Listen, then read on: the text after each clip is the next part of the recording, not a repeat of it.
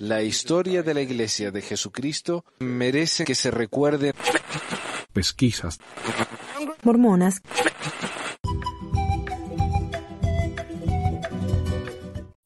Hola a todos, bienvenidos al episodio 359 de Pesquisas Mormonas. Hoy es el 27 de agosto de 2023. Mi nombre es Manuel.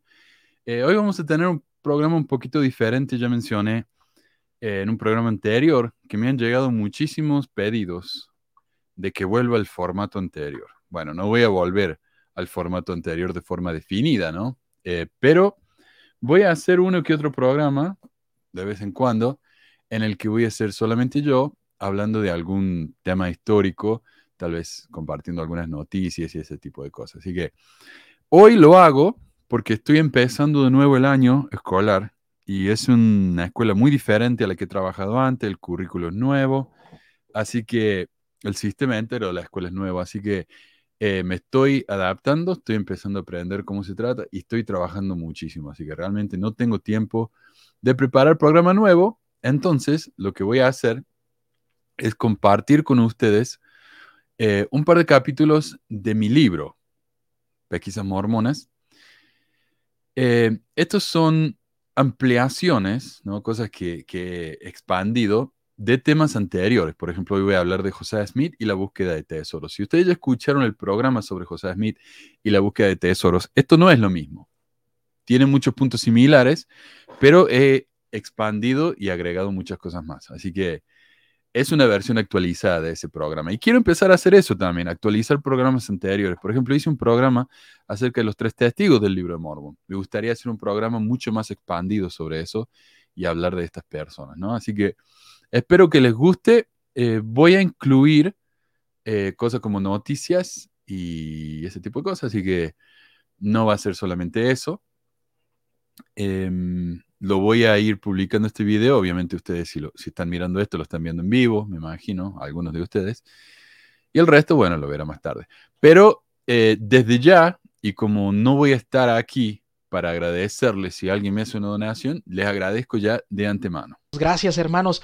Besitos y abrazos.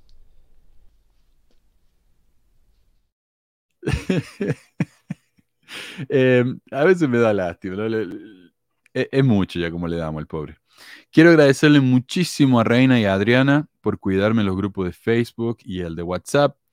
El grupo de Facebook medio como que no está pasando mucho. Si quieren compartir ahí, ¿no? Pueden ir y, crear una, linda comunidad, compartir con las personas que están ahí, eh, hacer preguntas. Es, es, realmente, ah, va y viene esas cosas, ¿no? A veces nos ha ido muy bien con los grupos y a veces medio como que están desapareciendo. Pero yo no sé si será porque no tanta gente usa Facebook hoy en día, no sé. Pero si les interesa, está eso. Hay un grupo y una página, no es lo mismo. La página solamente publico yo, el grupo es para todos, para que podamos compartir. Es grupo, un grupo privado también. Así que la gente puede saber que ustedes están en ese grupo, pero no van a saber lo que están compartiendo en ese grupo. Así que si tienen preocupación de que la gente sepa que están ahí, tal vez no sea la mejor opción, pero también tenemos un grupo en WhatsApp. Eh, en el que sí, mucha gente, viste, comparte memes y cosas así, pero si les gustaría venir y compartir temas serios, hacer preguntas, me parece que es lo que hace falta en ese grupo, ¿no? Por ahí hay demasiada levedad y no nuevo. Es cíclico eso, pero si entramos con más gente que quieran compartir temas serios y, de verdad, ¿no? Que podamos conversar acerca de temas que nos interesa realmente de la, iglesia, lo podamos hacer fuera de los memes y todo eso. Quiero agradecerle también a David por, por su ayuda ahora como productor del programa. Hoy no está conmigo porque lo, lo sorprendí. Nadie sabe que estoy haciendo esto. Así que estoy solo, solo, solo. Igual no hay comentarios, así que no va a hacer falta que me modere nada, pero le agradezco, ¿no? Eh, el poder reemplazar a, a Carlos. Carlos hizo un trabajo enorme, realmente le agradezco muchísimo. Pero como pasa con estas cosas, todos seguimos adelante, por ahí nos aburrimos de, hacer esto y, y, pasamos a otras cosas que tal vez nos interesan más. Así que muchísimas gracias, Carlos. Realmente te pasaste, maestro. Eh, quiero recordarles que si ustedes van a Patreon, ver se los voy a compartir acá abajo. Uh, Patreon.com barra mormonas eh, pueden colaborar con el programa desde un solo dólar al mes y realmente me ayuda muchísimo eso a pagar los costos del programa. O sea, a mí no me molesta, yo por años lo he pagado solo, pero si lo podemos hacer entre todos, estaría buenísimo. Yo le pongo muchísimo trabajo a este programa. Sería bueno que al menos no me toque también pagar el, el costo de lo, que, de lo que sale hacer esto. Así que si les interesa, lo pueden hacer por Patreon o a paypal.me barra pesquisas mormonas. Algunos me piden si me pueden mandar el giro bancario y cosas así. No, no, no se preocupen. Si no lo pueden hacer por PayPal o Patreon, ni se preocupen. Lo que sí, en Patreon, lo que estoy empezando a hacer, y no soy muy, muy, muy bueno para esto, pero por ahí una vez al mes me acuerdo, es que los artículos que tienen un año o más son gratis. Así que Patreon realmente es para todo el mundo, no solamente para los, los que colaboran con el programa. Eh, lo que sí, los que colaboran con el programa van a tener todos los guiones nuevos, actualizados del programa. El resto de la gente va a tener los programas y guiones de un año para atrás. También los, los Patreones van a tener acceso a todos los libros que he publicado y documentos que, que no son parte del programa. Y finalmente quería eh, recordarles también que tengo un canal de TikTok. Eh, busquen simplemente Pesquisas Mormona, creo que es pesquisas-mormona, si no lo encuentran hacia abajo. Eh, y ahí van a poder también encontrar material que alguno es material acá del programa, pero otro es material original que hago solamente para Patreon. Así, eh, perdón, para TikTok. Así que tal vez les interese. Ojalá les guste. Eh, bueno, quería compartirles una noticia. Y esta es una noticia que me dio mucha tristeza.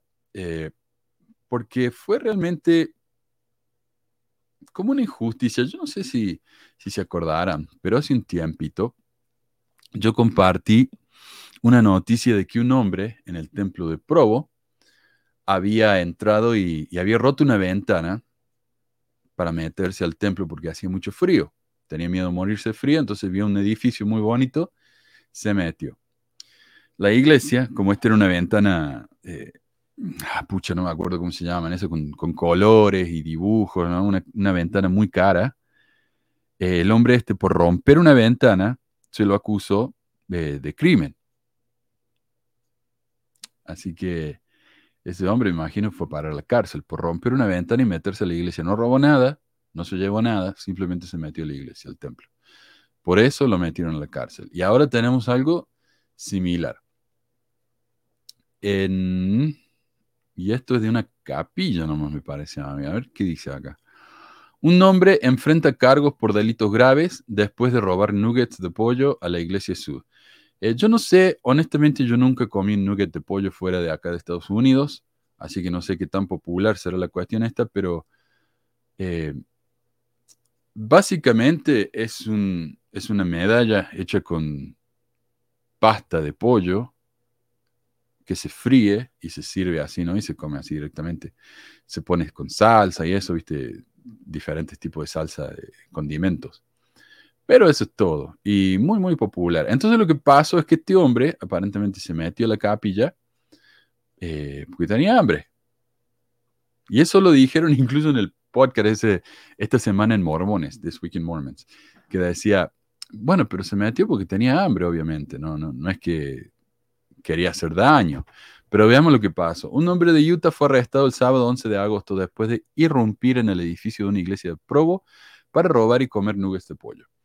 Un testigo vio a un hombre identificado como Daniel Coleman, de 49 años, entrar a, a, la iglesia después de verlo deambulando por los vecindarios de la zona, mirando autos y patios traseros.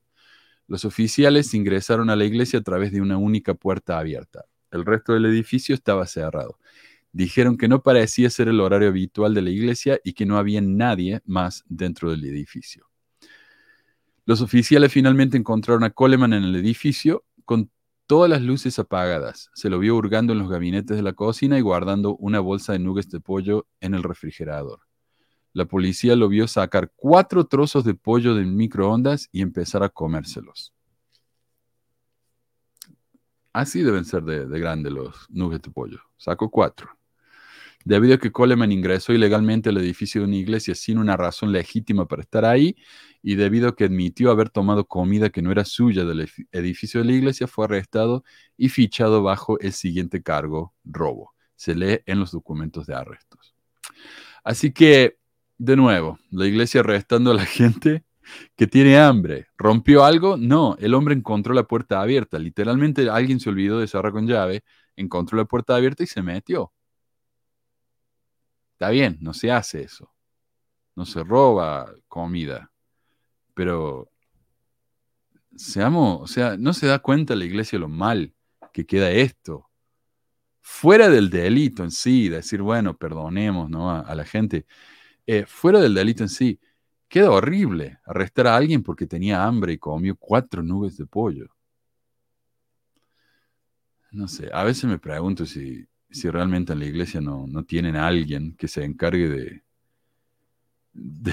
de, la comunicación con, con, el público. Porque le diría, por favor, no, no denuncien a nadie por cosas como esta, porque es, nos está haciendo quedar mal, muy, muy mal. Quiero compartir lo que pasó hoy en la historia mormona, es el sitio todayinmormonhistory.com. Hace 120 años, 25 de agosto de 1903. Bueno, estoy grabando esto el, viernes, así que noticia un poquito vieja. Presidencia de Joseph F. Smith a John McAllister. Nos ha llegado quejas del presidente de Estaca de que los trabajadores del templo han aconsejado a las personas que realizan la obra del templo que hablen con el presidente de su estaca sobre cómo obtener su segunda unción.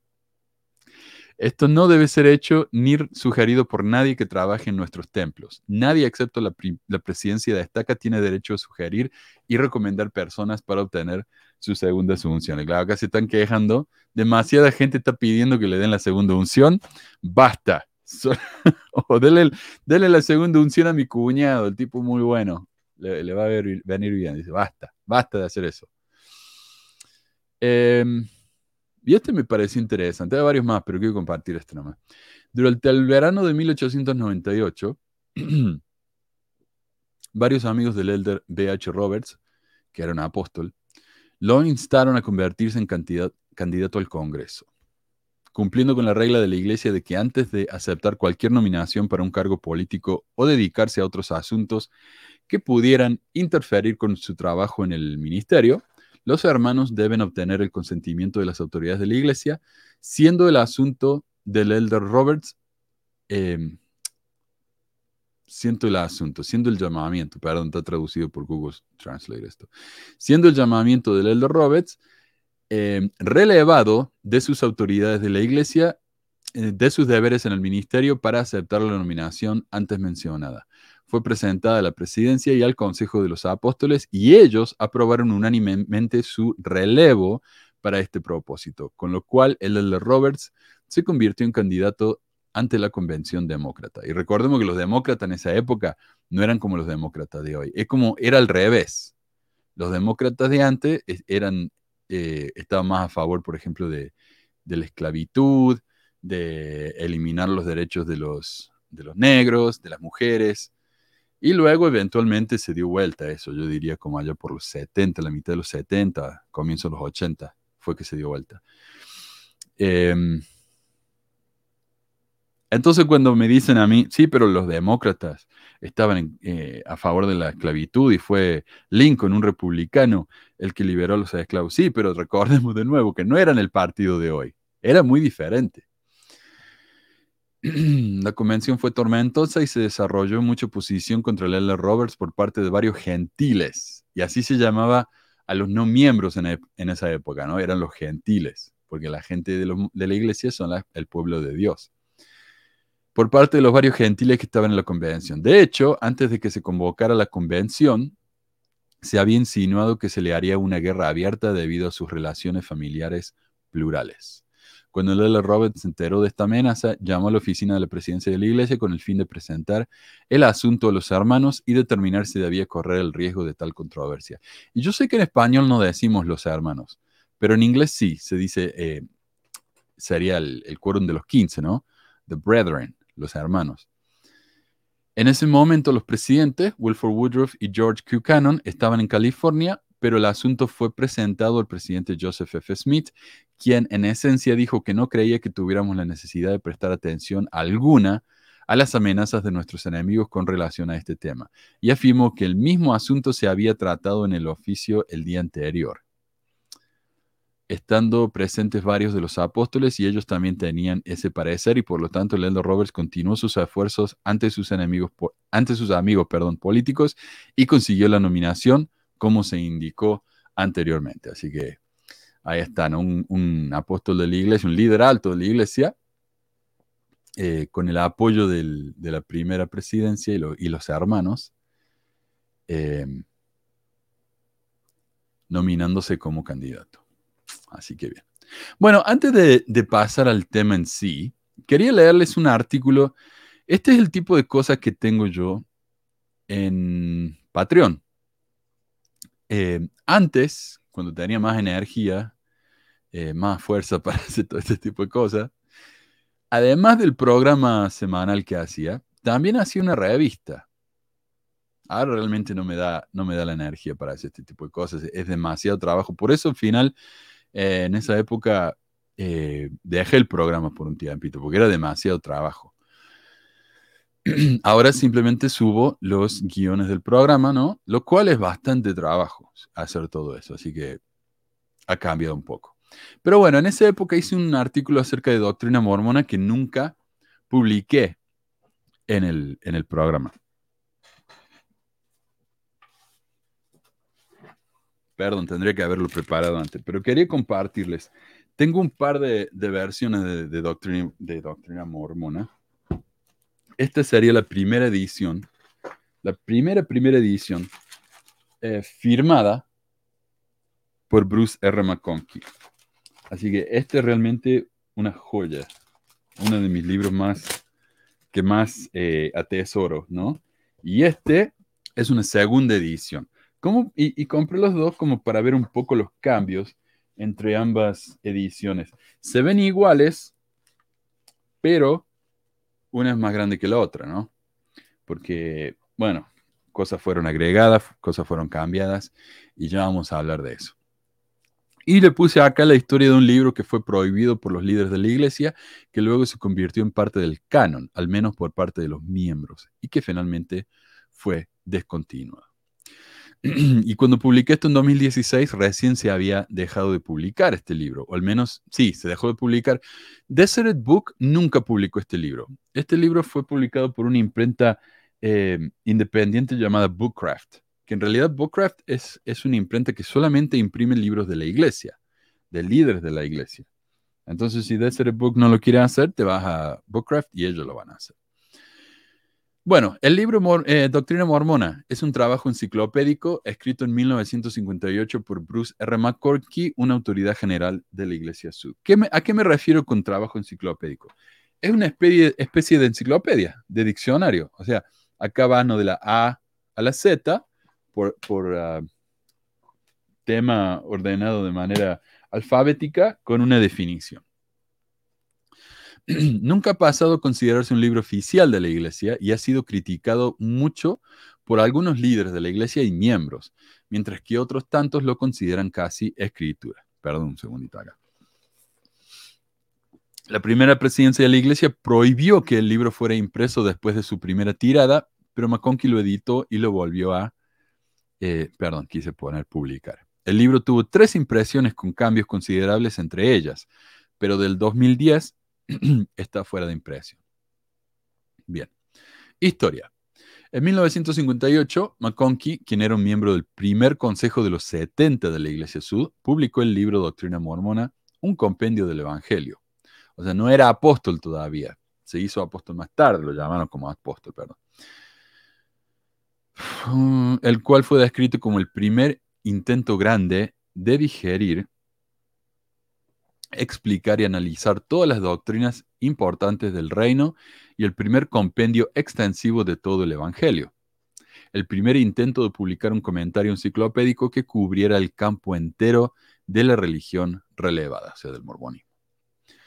McConkie incluyó una nota diciendo que él era responsable por las interpretaciones y doctrina, eh, perdón, por las interpretaciones doctrinales y de escrituras, una práctica que en esa época era muy poco común. A ver, le puse una nota aquí, a ver qué le, qué le agregué. Ah, entonces, ver, aquí están las notas a los libros de donde saqué yo esta información. Perdón, Escrutinio por parte de los líderes. Los líderes de la iglesia quedaron sorprendidos con la publicación del libro, ya que McConkie no había pedido permiso y no se le había pedido que lo escribiera. Tenemos la historia de, de que, por ejemplo, el libro Jesús el Cristo fue ordenado o pedido, ¿no? Comisionado por eh, la presidencia de la iglesia. Y el autor, creo que fue Talmage, ¿no? Él lo escribió en el templo. Dicen que lo escribió en un, en un cuarto en el templo y por eso está tan lleno de eh, información básicamente inspirada de Dios, ¿no? A ver. Respondieron que si bien admiraban el intento de escribir un libro que cubriera la necesidad mencionada anteriormente, el tono del libro era demasiado brusco. Eh, y más adelante vamos a leer ejemplos de eso. El apóstol Marky Peterson dijo que estaba lleno de errores y es muy desafortunado que haya recibido una circulación tan amplia. Y esto es interesante porque Marky Peterson es el apóstol que dijo ciertas cosas que son bastante extrañas. Por ejemplo, que si los hombres eh, negros y, y las mujeres blancas se casan, estamos maldiciendo a los hijos porque los hijos van a salir negros y no van a poder recibir el, el, sacerdocio, lo que significa que no van a poder ir al reino celestial. Ese era Marky Peterson. Marky Peterson también se dice que él dio el discurso este de que si un joven tenía tentación de masturbarse, lo mejor era atarse las manos a la noche o ponerse guantes. Ese tipo de cosas. Ok, el 5 de enero de 1959, el presidente de la iglesia, David McKay, le asignó al, al apóstol Marion G. Romney que leyera el libro e hiciera un reporte. Su informe fue presentado el 28 de enero, el cual mayormente trataba con el lenguaje forzado y autoritario del Elder McConkie, con declaraciones dichas de una manera muy fuerte sobre doctrinas ambiguas y asuntos de opinión, y el tono en general autoritario en todo el libro. Y esto es interesante porque eh, McConkie era yerno, se dice, o sea, su suegro era Joseph Fielding Smith. Y sabemos que Joseph Fielding Smith era también, eh, eh, escribía de una manera así muy, muy autoritaria también. Eh, sin mencionar que el libro de, de, de Kimball, que, que, apareció después en, lo, en, los años 80, El Milagro del Perdón, es un libro increíblemente autoritario y que mucha gente se sintió muy, muy, muy mal, muy culpable luego de leer ese libro y yo creo que ese libro le arruinó la vida a más de uno. Más tarde el, mismo profeta dijo que tal vez él podría haber sido un poco más amable en la manera de, de escribir, ¿no? Dice, aunque en general Romney tenía una opinión muy favorable de doctrina mormona y sintió que llenaba muy bien una necesidad en la iglesia. El reporte concluyó que a pesar de sus elementos encomiables y valiosos y, que, y de que el autor haya asumido la sola y completa responsabilidad del libro, su naturaleza y alcance y el tono autoritario del estilo en que fue escrito, propone la pregunta de si el intento del autor de componer este proyecto sin una asignación y supervisión de quienes tienen la responsabilidad y derecho de hablar por la Iglesia sobre la doctrina mormona fue realmente apropiado. Yo creo que lo que más le molestó a esta gente es que él escribió un libro llamado Doctrina Mormona, o sea, más autoritario que eso, o sea, más oficial que eso, está difícil. Doctrina Mormona. A pesar de eso, eh, no, perdón, él hizo eso sin permiso de sus superiores. Eso es lo que le molestó a ellos. Dice, ¿quién se cree este que es escribiendo libros sin nuestro permiso. Nosotros somos los que mandamos acá. Nosotros decidimos si eso se puede hacer o no. El apóstol Marky Peterson le dio a McKay un reporte oral en el que recomendaba 1067 correcciones en el libro. Restricción en su, publicación. Perdón. Casi un año después, tras reunirse para discutir el libro, las notas de la oficina del 8 de enero de 1960 incluyen estas reflexiones de McKay. Nosotros, la primera presidencia de la iglesia, hemos decidido que el libro de Bruce R. McConkie, Mormon Doctrine, Doctrina Mormona, recientemente publicado por la Bookcraft Company, no debe ser republicado, ya que está lleno de errores y es muy desafortunado que se le haya dado una circulación tan amplia. O sea, acá está repitiendo básicamente lo que dijo eh, Peterson. Se nos ha reportado que el hermano McConkie ha hecho correcciones en su libro y que está preparando una segunda eh, edición. Eh, segunda edición. Hemos decidido esta mañana que no queremos que publique otra edición. McKay llamó a Joseph Field Smith el 27 de enero de 1960 para informarle de su decisión de prohibir más publicaciones del libro. McKay entonces dijo, ahora hermano Smith, él es una autoridad general y no queremos darle una reprimenda en público que podría ser vergonzoso para él y aminorar su influencia sobre los miembros de la iglesia. Así que hablaremos con los doce en nuestra reunión en el templo mañana y les diremos que el libro del hermano McConkie no ha sido aprobado como un libro autoritativo y que no debe ser publicado otra vez aún, sin los, aún si los errores son corregidos. El hermano Smith estuvo de acuerdo con la sugerencia de reportar los doce y dijo, es lo mejor que podemos hacer. De nuevo, ¿por qué llamaron a Joseph Fielding Smith? Porque era su suegro. O sea, como acusarlo con la mamá, ¿no? Tipo Kiko. Cuando la primera presidencia se reunió con McConkie para informarle de la decisión, él respondió, estoy abierto a lo que ustedes, los hermanos, deseen. Haré exactamente lo que quieran. Seré tan discreto y sabio como pueda. Segunda edición. la biografía de, su padre, Joseph Fielding McConkie, cuenta que el 5, y mira cómo le puso al hijo, Joseph Fielding, como su suegro. Cuenta que el 5 de julio de 1966, el presidente McKay invitó al elder McConkie a su oficina y aprobó que el libro fuera impreso otra vez si se hacían los apropiados cambios y si eran aprobados. El elder Spencer W. Kimball del Quórum de los Doce Apóstoles fue asignado para ser el mentor del elder McConkie al hacer estos cambios. Otras versiones de la reunión sugieren que McConkie buscó el permiso e interpretó de manera muy generosa el consejo de McKay. Dice así, McConkie se acercó audazmente a McKay seis años más tarde y urgió para que el libro fuera publicado en una edición revisada. McKay, de 92 años de edad y de pobre salud, no llevó el asunto a sus consejeros del Quórum de los Doce. En su lugar, él dijo que si el libro era publicado nuevamente, McConkie sería responsable por él y que no sería una publicación de la iglesia, lo cual McConkie ya dijo. Eso es lo que decía la primera edición del libro. Dice, todo lo que está aquí es opinión mía. Tres días después de reunirse con McKay, McConkie escribió un meme un memorando, perdón, un memo, a Claire Middlemiss, la secretaria de McKay. El presidente McKay indicó que el libro debe ser publicado nuevamente. Debe ser publicado nuevamente. Bien. La segunda edición de Doctrina Mormona con sus revisiones fue publicado en 1966. Horn dice que las diferencias más obvias entre las dos ediciones es un tono más moderado. En tiradas tardías de la segunda edición se hicieron cambios doctrinales con respecto a los negros en la preexistencia. Claro, porque este libro decía, por ejemplo, que los negros no tienen el sacerdocio porque en la preexistencia habían sido menos valientes. Esa es la razón.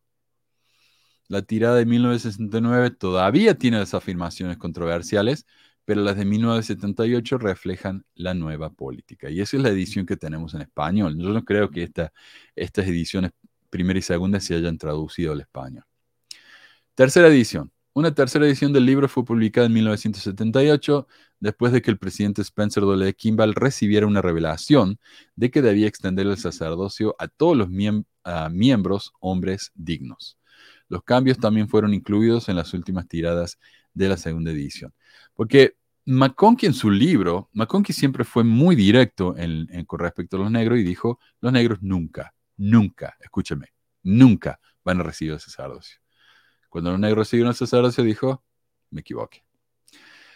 Como cuando su suegro, Joseph Fielding Smith, dijo que el hombre nunca iba a llegar a la luna. Y cuando el hombre llegó a la luna, ¿qué tuvo que hacer? Se tuvo que disculpar. Mientras que la gran mayoría del diccionario bíblico en la publicación Sud de la Biblia en inglés de 1979 toma prestado del diccionario bíblico de Cambridge University Press, se hicieron modificaciones a algunas definiciones para que mejor reflejen las creencias mormonas y el libro Doctrina Mormona influenció esos cambios. De nuevo, para explicar.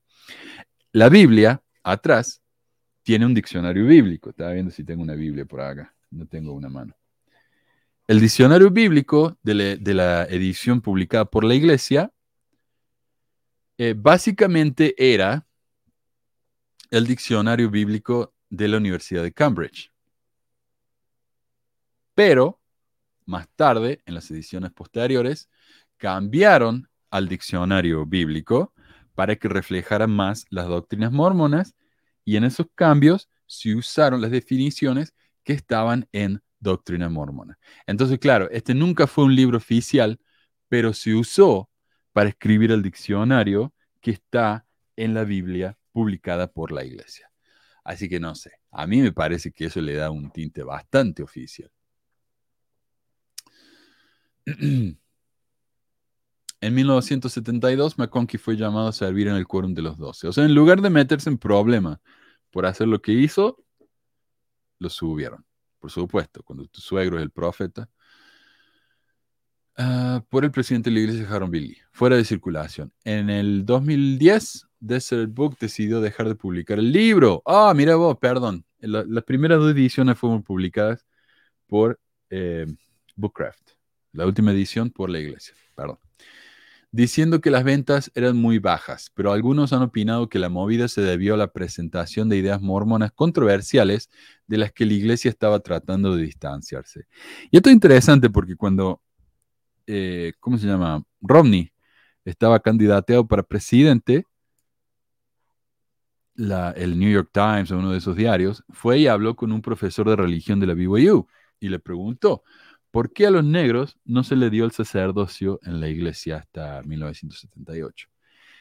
Y este profesor dijo, bueno, el problema no es que la iglesia hubiera sido racista, es que si la iglesia le daba el sacerdocio a los negros cuando ellos todavía no estaban preparados, sería como darle la llave del auto a un niño de 8 años.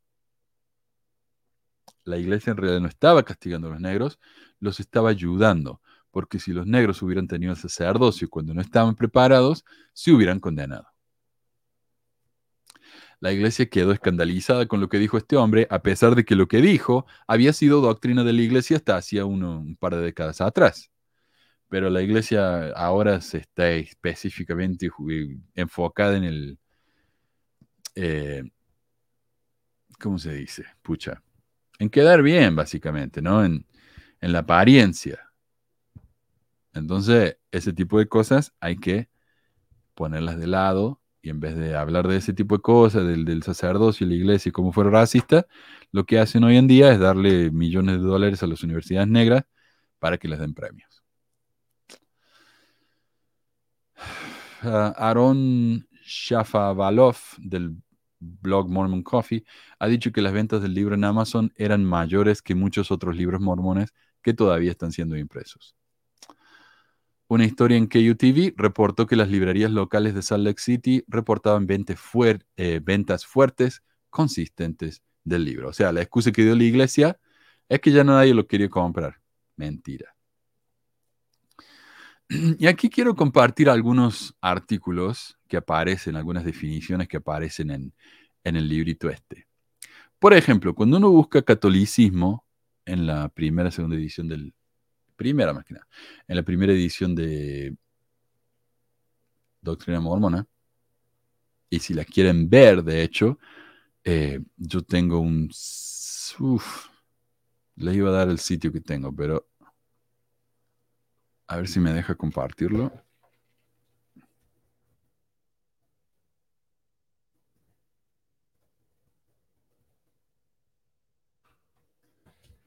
Ver, lo voy a mostrar. A ver si me deja mostrarlo. No, no, no me deja mostrarlo. Ok, es myldsbooks.wordpress.com. Ya lo voy a poner en la descripción del video si me acuerdo, perdón. Y si no, escríbanme y pídanmelo.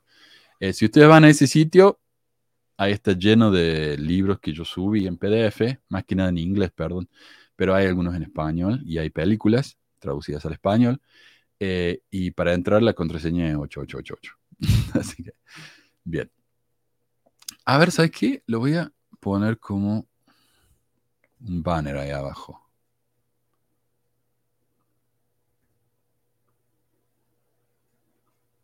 Ahí va, ese es el sitio. myldsbooks.wordpress.com. Bueno, veamos. Catolicismo. Cuando uno busca catolic- catolicismo en el libro este Doctrina Mormona, va a haber Iglesia del Diablo. Véase apostasía, Babilonia, Diablo, Segunda Venida de Cristo, mundo. Y dice, hay dos sentidos en las escrituras en la que los títulos Iglesia del Diablo y Gran y Abominable Iglesia son usadas. Uno, todas las iglesias u organizaciones de cualquier nombre o naturaleza designadas para llevar al hombre en un curso que lo aleja de Dios y sus leyes y por lo tanto de la salvación al reino de Dios. Y dos, específicamente la Iglesia Católica Romana, señalada, apartada, descrita y designada como la más abominable de todas las demás iglesias. Y ahí dice que eso está en 1 Nefi 13:5.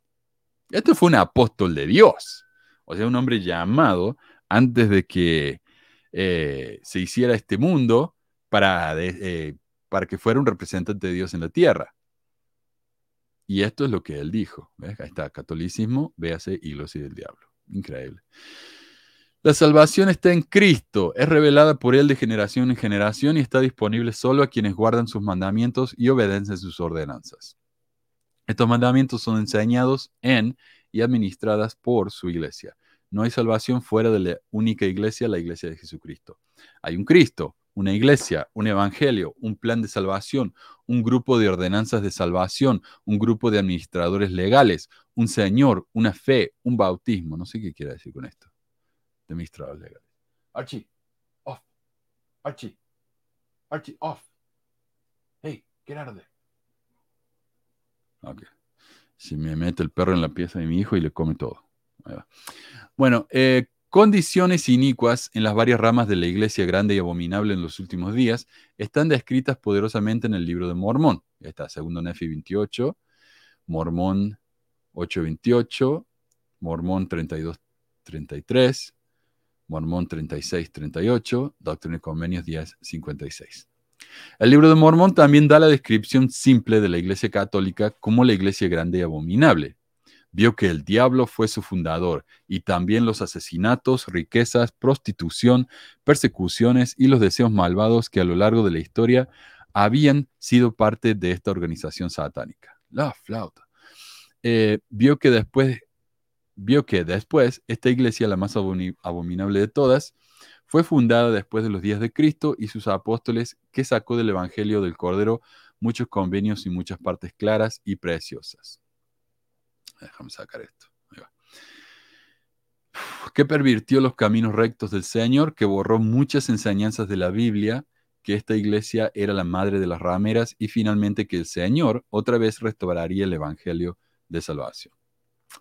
Nefi también vio que esta iglesia era la madre de las abominaciones y la ramera de toda la tierra, que se sentaba sobre muchas aguas y tenía dominio sobre toda la tierra, entre todas las naciones, tribus, lenguas y pueblos. En contraste, los dominios de la iglesia verdadera eran pequeños sobre la tierra. Por eso somos solo 16 millones, lo cual es muchísimo, 17, perdón. Somos muchísimos, 17 millones. Comparado con el resto de la humanidad no somos nadie, pero es que somos pocos, y eso es lo que dice la escritura. Está.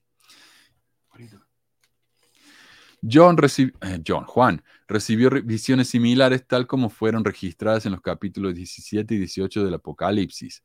Él vio a esta iglesia malvada como una ramera que gobernaba, gobernaba sobre pueblos, multitudes, naciones y lenguas, llenas de blasfemias, abominaciones, inmundicia y fornicación, y tenía el nombre Misterio, Babilonia la Grande, la madre de las rameras. Bueno.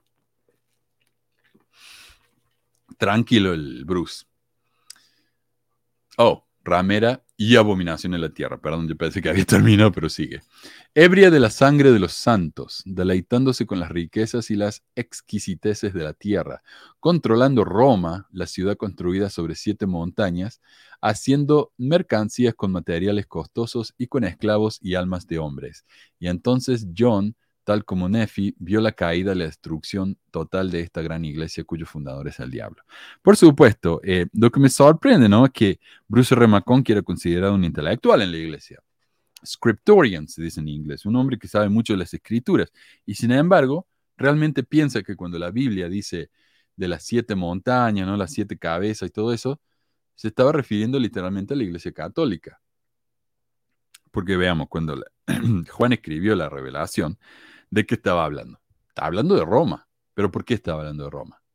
Porque Roma estaban persiguiendo a los cristianos, decían ellos, ¿verdad?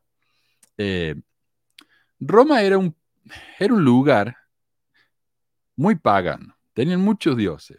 Si alguien venía a Roma con un dios nuevo, ellos decían, bien, acá está, bienvenido.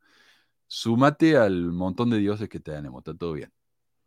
Pero los cristianos no, los cristianos eran exclusivistas, ellos creían en un dios y en nada más, ¿verdad?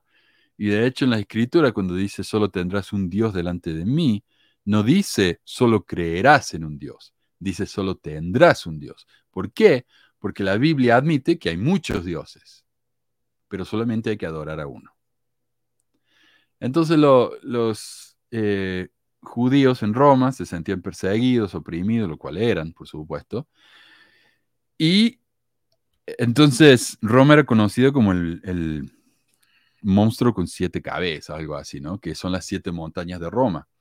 Ahora, cuando habla de la bestia, obviamente la bestia era, y perdón si me estoy equivocando de emperador, pero creo que era Julio César. Era el emperador de Roma la bestia. Y cuando ellos decían, uno tiene que tomar sobre sí la marca de la bestia, y si no toma la marca de la bestia, no podrá comprar o vender, se refería a la moneda romana.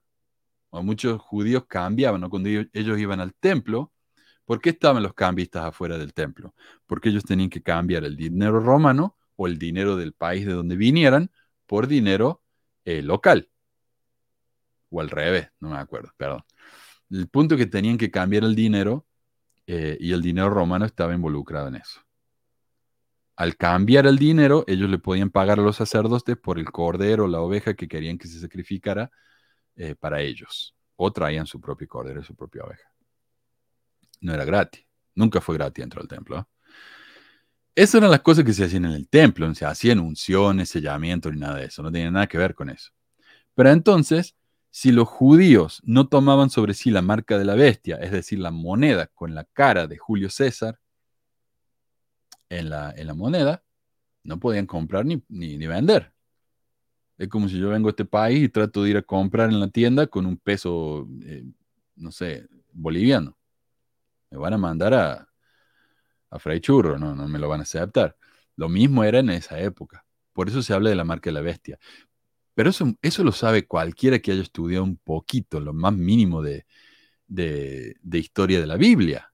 Y me parece que un hombre tan ilustrado como McConkie debería haber sabido eso. Pero no, él piensa que la iglesia católica es el diablo, eh, la bestia y todo eso, la ramera y todo eso. Bueno, en este mundo de carnalidad y sensualidad, la iglesia grande y abominable continuará su curso destructivo.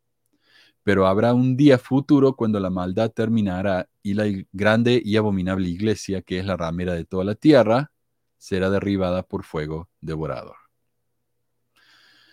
Pero antes de ese día, las contenciones y enredos entre la Iglesia Católica y las fuerzas comunistas podrían llevar al cumplimiento de esta predicción. Claro, la, ya metimos todo en la misma bolsa. Los católicos y los comunistas van a destruir al mundo. eh, y acá tengo el artículo, no, este es del libro, acerca de los negros. Y realmente esto es uno de los artículos más asquerosos que se pueden leer supuestamente un hombre de Dios. Negros, véase Caín, Cam, preexistencia, sacerdocios, razas de los hombres. En la eternidad preexistente, diferentes grupos de los hijos de nuestro Padre Celestial mostraron varios grados de valor y devoción a la verdad. Un tercio de las huestes espirituales del cielo se rebelaron y fueron echados sin cuerpos, convirtiéndose en el diablo y sus ángeles. Los otros dos tercios se mantuvieron firmes por Cristo, pero hubo neutrales. Ser, neutra ser, neutral perdón, en medio de una guerra es una imposibilidad filosófica. El Señor dijo, el que no es conmigo, contra mí es, y el que conmigo no recoge, desparrama. Sin embargo, de los dos tercios que siguieron a Cristo, algunos eran más valientes que los otros. Adán y todos los profetas se distinguieron tanto por su diligencia y obediencia, que fueron preordenados para altas misiones en la tierra. Abraham 3, 22, 24. Ahí doy el, link al libro. La casa entera de Israel fue elegida en la preexistencia para venir a la mortalidad como hijos de Jacob, quienes fueron menos valientes en la preexistencia y que por lo tanto tuvieron ciertas restricciones espirituales impuestas sobre ellos durante la mortalidad, son conocidos como negros. Tales espíritus fueron enviados a la tierra a través del linaje de Caín, quien recibió una marca por su rebelión contra Dios y su asesinato de Abel, la cual era la piel negra. ¿Y eso dónde lo encontramos? En Moisés 5, 16 al 41 y en Moisés 7, 8, versículo 8, versículo 12, versículo 22. La iglesia, por más que quiera hoy en día alejarse de estas ideas, no puede, porque está en su escritura. Moisés está en la perla del gran precio, lo cual es una escritura canonizada del, del mormonismo. Es parte de la doctrina mormona esto que estoy leyendo. El hijo de Noé, Cam, se casó con Egiptus, una descendiente de Caín, preservando así el linaje negro durante el diluvio. Entonces, cuando dicen, pero ¿cómo puede ser que haya descendencia de Caín si todo el mundo se murió?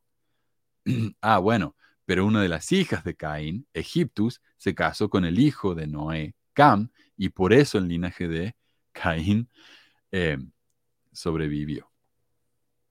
A los negros en esta vida se les es negado el sacerdocio. Bajo ninguna circunstancia pueden tener esta delegación de autoridad del Todopoderoso. El mensaje de salvación del Evangelio no es llevado afirmativamente a ellos. Aunque a veces los negros buscan la verdad, a veces, ¿no? Hay algunos, como diría eh, Trump, eh, todos los mexicanos son eh, violadores, narcotraficantes y alguno, me imagino yo, es buena gente. Bueno, así hablaba Bruce R. De los negros. Era el Trump de, esa época, ¿no? Aunque a veces los negros busquen la verdad, se unen a la iglesia y se convierten en herederos del reino celestial por medio de sus vidas rectas. El presidente Brigham Young y otros han enseñado que en la eternidad futura, negros dignos y calificados recibirán el sacerdocio y toda bendición del Evangelio disponibles a cualquier hombre. ¿Cuándo? En la eternidad futura, no en esta vida. Los negros no son iguales a las otras razas en lo que se refiere al recibimiento de ciertas bendiciones eh, espirituales. Claro, porque los latinos, los polinesios, somos todos marroncitos, pero todos tenemos el sacerdocio. ¿Por qué nosotros sí y ellos no? Particularmente el sacerdocio y las bendiciones del templo que provienen de él. Pero es, es, esta desigualdad no es de origen humano, es la obra del Señor. Es culpa de Dios, no nos echen la culpa a nosotros, es culpa de Dios. Está basado en leyes eternas de justicia y viene de la falta de valor espiritual de aquellos en su primer estado. Ciertamente los negros, como hijos de Dios, tienen derecho a la igualdad frente a la ley y deben ser tratados con toda la dignidad y respeto que se merece el resto de la raza humana. Muchos de ellos ciertamente viven de acuerdo a estándares más altos de decencia y rectitud en esta vida que muchos de sus hermanos de otras razas.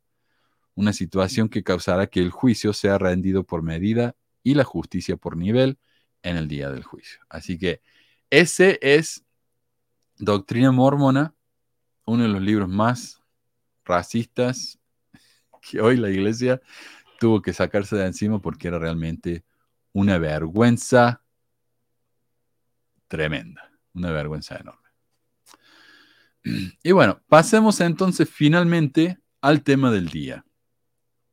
Eh, hoy vamos a hablar, como le digo, de eh, un capítulo de mi libro, que sería el capítulo 2, llamado José Smith y la búsqueda de tesoros. Si están interesados, si se hacen eh, Patreones, ahí en patreon.com, eh, ahí, ahí, abajo está la dirección, pueden recibir este libro como parte del, de la suscripción y todos los libros que, he escrito, de hecho. O si no, lo pueden encontrar en, en Amazon. A este libro lo estoy vendiendo por 4 dólares en la versión digital. Si quiere comprar la versión impresa, no me acuerdo cuánto sale, pero creo que como 10 dólares. Eh, y es lo menos que me deja cobrar Amazon. A mí, de todos los libros que yo vendo en Amazon, me llegan como 10 dólares al, mes. No me llega nada. Porque básicamente lo estoy regalando este libro. Eh, bueno, capítulo 2. José Smith y la búsqueda de tesoros. El que José buscara tesoros durante su juventud es un hecho de insignificante importancia para los miembros fieles de la iglesia. Lo justifican como sea, ellos justifican todo. O sea, si una persona puede justificar que un hombre de 30 y algo se haya casado con una nena de 14, entonces esas personas están dispuestas a justificar cualquier cosa. Tal vez sea que se habla tan poco de esto en la iglesia, a pesar de que fue algo de gran relevancia en la vida del profeta, o tal vez es que cuando se habla de ello, es tratado como algo intrascendente. La misma madre del profeta, al hablar, del tema en la biografía de su hijo, escribió, poco después de que la casa fue terminada, un hombre llamado Josiah Stoll vino desde el condado de Chenango, Nueva York, con la intención de conseguir la ayuda de José en su mina de plata. Quería que José le ayudara porque había escuchado que José tenía la capacidad de ver cosas que los ojos naturales no podían ver. Esto es antes de que fuera profeta. ¿no? Stoll emprendió este proyecto por la siguiente razón. De alguna manera, un antiguo documento había caído en su posesión, el cual contenía información de minas de plata en algún lugar del vecindario en el que residía. José trató de desviar los vanos afanes de este hombre, pero él era inflexible en su propósito. Claro, José era un héroe, decía, no, oiga, no busque tesoros, no vale la pena. Pero Stoll dijo, no, yo quiero buscar tesoro y voy a buscar tesoro. Eh, y ofreció altos salarios a quienes estuvieran dispuestos a trabajar para él buscando dicha mina, e insistió en que José debía trabajar para él. José y otros fueron con él y comenzaron a excavar. Entonces no era solamente José, porque le echan la culpa solo a él. Después de trabajar para este hombre sin éxito por un mes, José lo convenció de que cesara su operación y fue causa de esta ocasión en la que trabajó en la mina de plata que prevaleció la historia de que José era un buscador de dinero. Claro, esa es, eso, no hay ninguna otra razón por la que se lo llame así. Mientras José trabajó para el señor Stoll, vivió por un corto tiempo con un tal Isaac Hell y fue durante esta época que José conoció a la hija, a su hija, la señorita Emma Hell, a quien inmediatamente comenzó a prestar su atención y con quien a la larga se casó. Yo creo que por eso, si José realmente lo convenció al viejo Stoll de que dejaran de, buscar tesoro, fue por eso, porque se quería ir con, Emma. Porque sabemos, eh, Stoll, perdón, José no le pidió permiso al padre de Emma para casarse con ella, sino que se escaparon, lo cual no era ok en esa época. Ahora está bien, ¿quién le importa? La mujer es, su propia dueña, pero en esa época la mujer era básicamente propiedad del padre. José Smith mismo admitió ser un excavador de tesoros. Esto fue registrado en la Historia de la Iglesia, volumen 3, en la publicación mormona The Elders Journal, volumen 1, número 2, eh, página 28 al 29. Pregunta número 10. ¿No fue Joe Smith un excavador de dinero? Respuesta, sí, pero nunca fue un trabajo muy rentable para él, ya que solo consiguió 14 dólares al mes por ello. Según el CPI Inflation Calculator, el calculador de, calculadora de inflación, 14 dólares en 1830 es equivalente a unos 373 dólares actuales. Si bien no es mucho dinero, es un buen ingreso para algo que era supuestamente tan poco rentable. William Stafford. O sea, otra cosa, acá José Smith diciendo que él recibía un promedio de dinero al mes por excavar dinero. No está diciendo que solamente lo hizo una vez. Entonces acá está contradiciendo a su mami. William Stafford, un vecino y colega buscador de tesoros, dijo, José, hijo, podía verlas colocando una piedra de apariencia singular en un sombrero, de tal manera que se excluyera toda la luz, y en ese momento hacía como que podía ver todas las cosas dentro y debajo de la tierra, y que podía ver grandes lingotes de oro y láminas de plata dentro de las mentadas cuevas, y que también podía ver los espíritus que estaban a cuyo cargo estos tesoros. ¿Mm? Oh, lo escribí mal. A cuyo cargo, ah, no, está bien, a cuyo cargo estaban, estos, no sé qué escribir, perdón, los cuales estaban vestidos de ropas antiguas. Bueno, o sea, vecinos de él se acuerdan de que José hablaba de esto.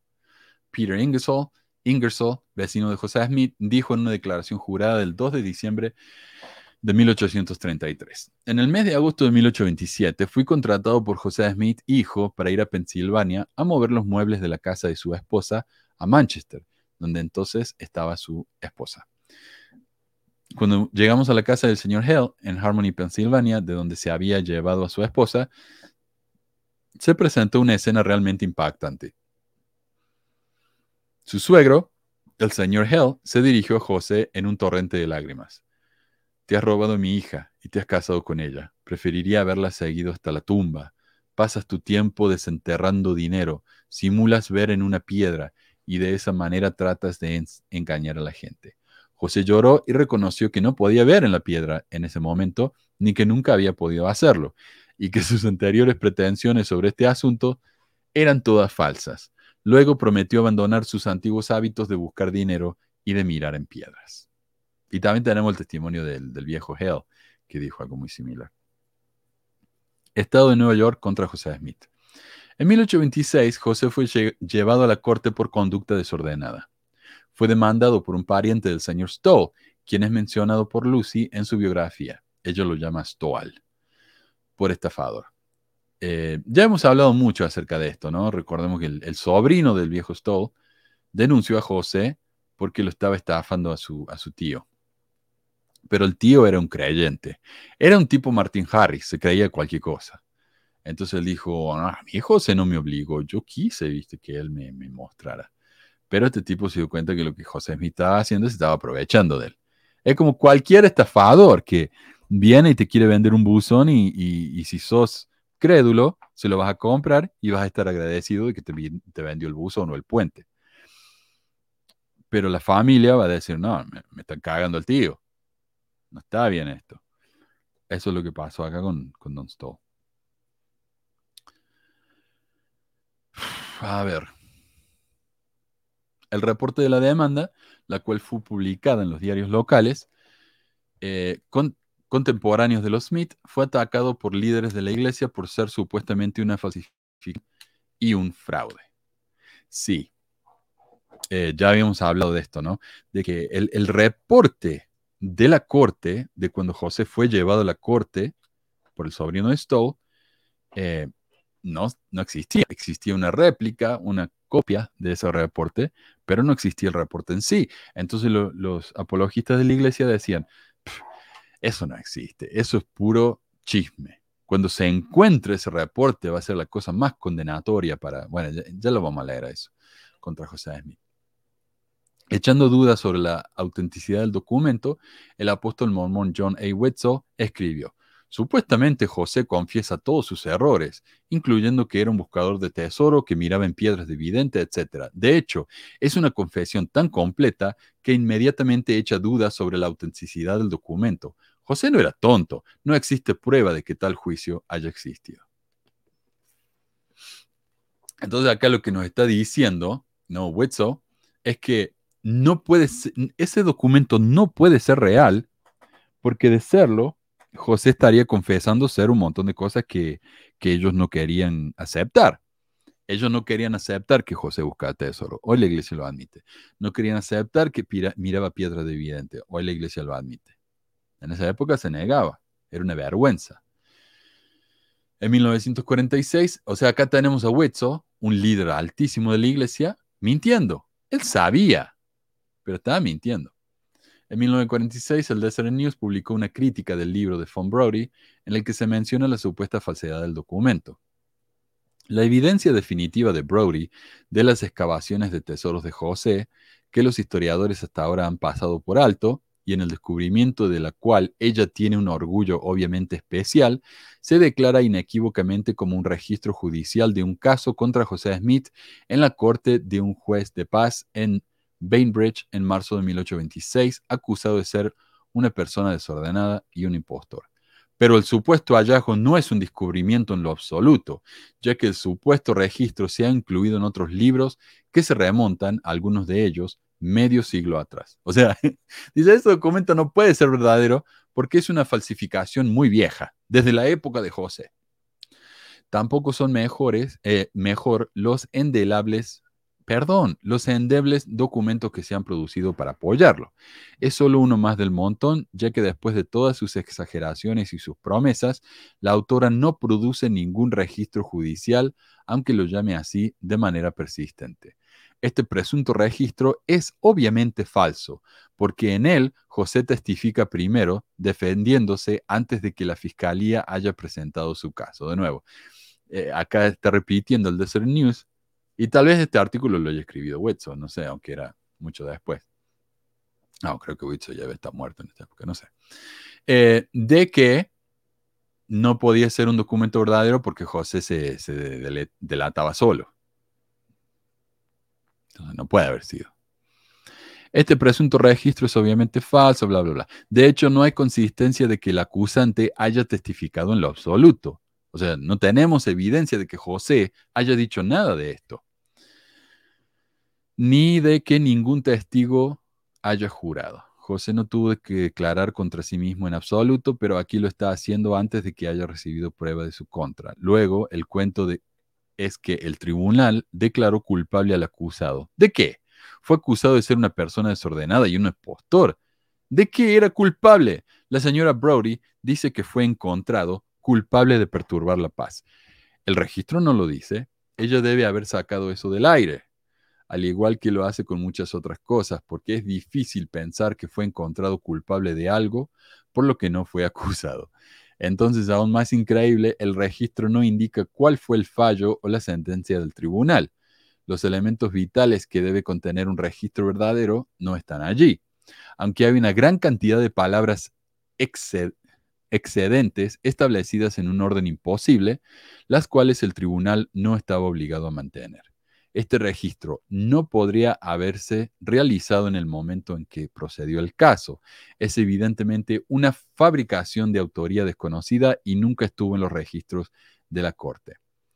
Ahora, obviamente tenemos este registro hoy en día. En la época de Fan Brody no. Como digo, en, en su época lo que tenemos era una copia que alguien que estuvo en esa corte lo escribió en su cuadernito, y luego fue y escribió un libro, o lo publicó, ¿no? Escribió un libro en el que él dijo, esto es lo que pasó con José Smith en la corte. La copia que él hizo era verdadera, era legítima y era fiel. Cuando se encontró este documento en la corte, se dieron cuenta que sí, es justamente lo que decía el documento de la corte. Pero en la época de, de Von Brody, eso no se sabía. Ella se basó en la copia que hizo este hombre. Y yo creo que Fan Brody tiene que ser la historiadora más suertuda del mundo, de la historia. Porque Fan Brody, o sea, ella era una mujer sumamente capaz. Ella fue una profesora de universidad en una universidad en California cuando las mujeres no eran, eh, no eran contratadas para trabajar en universidades. Eso no se veía. Fan Brody lo logró. Ese era el tipo de, de, calidad de su trabajo. Ella escribió libros sobre Jefferson, sobre Nixon, y escribió un libro sobre José Smith. Es el único libro que escribió sobre la iglesia. Eh, pero pasa esto, ¿no? Que a, a Fan Brody lo critican mucho porque ella se basa a veces en documentos que son poco confiables, como el, el libro, la réplica de, o la copia de este documento. Esta es la cuestión. Con el tiempo, la mayoría de las cosas que Fan Brody dijo, afirmó o dedujo resultaron ser verdad. Ahora, ¿cómo le hizo? La verdad que yo no sé. Tuvo una suerte esa mujer. Eh, de nuevo, no era, no era una ignorante. No era un tipo cualquiera hablando, viste, en, en 4chan o en, en Telegram. Esta era una mujer informada, una estudiosa seria. Pero es verdad que a veces se basaba en documentos menos que 100% confiables. Ella dijo, por ejemplo, que José Smith había tenido 48, 49 esposas. Pero estudios más tarde, de, incluso de gente crítica de la iglesia, admiten que no hay registro de tantas esposas. Tenemos registro de menos de 40.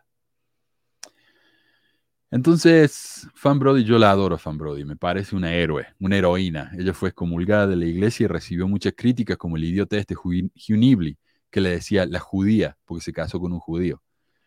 Eh, y la, hablaba de ella así, la judía. Y la trataba de idiota, básicamente. O sea, eh, no era una persona que me, me resulta muy, muy admirable, pero los mormones lo adoran. Entonces, critican a Fan Brody por usar un documento que fue inventado. Por lo dice, le dice acá, ¿ves? E- Es evidentemente una fabricación. Este documento es un invento. Hugh Nibley, y sin embargo, cuando Fan Brody publicó eso y, está en la edición actual de su libro, se demostró que Fan Brody, al usar ese documento, estuvo en lo correcto, porque es- ese documento era una copia piel y real. Ya, perdón, lo expliqué como tres veces ya. Hugh Nibley, un famoso apologista de la iglesia, estaba tan convencido de la falsedad del documento que propuso el siguiente desafío. Si este registro de la corte es auténtico, entonces es la evidencia más demoledora en existencia contra José Smith. En la misma página leemos que un registro... ve, Es que cuando estoy solo tengo que hacer voces, cambie un poco la cuestión. En la misma página leemos que un registro original del tribunal, y no solamente una transcripción, sería... El golpe más devastador jamás dado a José Smith. Eso es lo que dice Hugh. Denme el documento original, no me den una copia. Denme el documento original. Si me dan el documento original, este va a ser el golpe más devastador jamás dado a José Smith. Acá está la cita. El golpe más devastador jamás dado a José Smith. Eso es lo que escribió Hugh Nibley en su libro The Mythmakers, página 142. Diez años después de este reto, el documento original de la corte, en la que se llama José Vidente de Vidrios, fue descubierta en los registros de la oficina del alguacil en Norwich, Nueva York. Hoy tenemos el documento original de cuando José fue a la corte. Desafortunadamente, como todos los desafíos que la iglesia ha propuesto a lo largo de los años, de los años fue largamente ignorado. ¿Vos pensás que Hugh Nibley dijo algo acerca de esto cuando el documento fue encontrado? Por primera vez quedó callado el tipo. Registro del juez Albert Neely. El siguiente es el reporte de la revista Fraser Magazine sobre el caso. Y creo que de hecho, este es el documento del que lo sacó Von Brody, de esta revista. Lo que está en esta revista, como dijimos ya, se encontró. Y pucha, lo encontré. Esta es la, la fotocopia del documento original publicado por los Tanners. Pero ahí está. Esta es una fotocopia del registro que se encontró del documento original, no de la réplica, del documento original que se encontró en Bainbridge. Y acá está, ¿no? Eh, el reporte y todo lo que, lo que se encontró allí. Hugh Nibley, calladito. ¿Y qué hacen hoy en día? Dicen, bueno, pero eh, le dieron una multita nomás. No fue, ni siquiera fue una multa, fue un, un carguito chiquito, como diría, una pistolita. Un carguito chiquito. Lo encontraron culpable. Por más chico que fuera. Es como dicen hoy en día, la iglesia tuvo que pagar 5 millones de dólares a la SEC nada más. Eso no es nada. Claro, no es nada comparado con lo que tiene, pero es muchísimo comparado con lo que le cobraron a los otros. Entonces hay que ponerlo en perspectiva, ¿no? Eh, pero bueno, dice el reporte. Orden de allanamiento expedida a causa de la queja escrita bajo juramento por Peter G. Bridgman, quien informó que un José Smith de Bainbridge, me encanta eso, era una persona desordenada y un impostor. El prisionero fue llevado ante el tribunal el 20 de marzo de 1826. ¿Escucharon eso? El prisionero. José estaba en la cárcel por esto. O sea, esto no fue algo ligero, ¿no? Una cosita así nomás. Estaba en la cárcel por esto. Prisionero examinado. Dice que viene de la ciudad de Palmira y que había estado en la casa de Josiah Stoll en Bainbridge la mayor parte del tiempo desde que llegó. Una pequeña parte del tiempo había estado empleado por dicho Stoll en su granja y había estado yendo a la escuela. Que había estado yendo a la escuela. Que tenía una cierta piedra a la cual miraba ocasionalmente para determinar dónde están los tesoros ocultos ocultos en las entrañas de la tierra, que profesó poder contar de esta manera a qué distancia las minas de oro estaban bajo la tierra y que había buscado tesoros varias veces para el señor Stowe y que le habían informado dónde podía encontrar esos tesoros y que el señor Stowe había participado en la excavación, que en Palmira simulaba decir, mirando esta piedra, dónde había monedas enterradas en Pensilvania y que mientras estaba en Palmira con frecuencia había descubierto de esa manera dónde había posesiones de varios tipos que se habían perdido que él estaba ocasionalmente en el hábito de mirar en esta piedra para encontrar objetos, perdón, durante tres años, pero últimamente prácticamente había renunciado a causa de haber dañado su salud, especialmente sus ojos, los cuales estaban irritados, que no buscó negocios de este tipo y que siempre negó haber tenido nada que ver con este asunto. Entonces ahí está, ¿no? Como, como nos decía eh, acá está eh, básicamente, básicamente confesando todo. Dice, no, la única razón por la que ya no busco más tesoro es que me, duelen los ojos.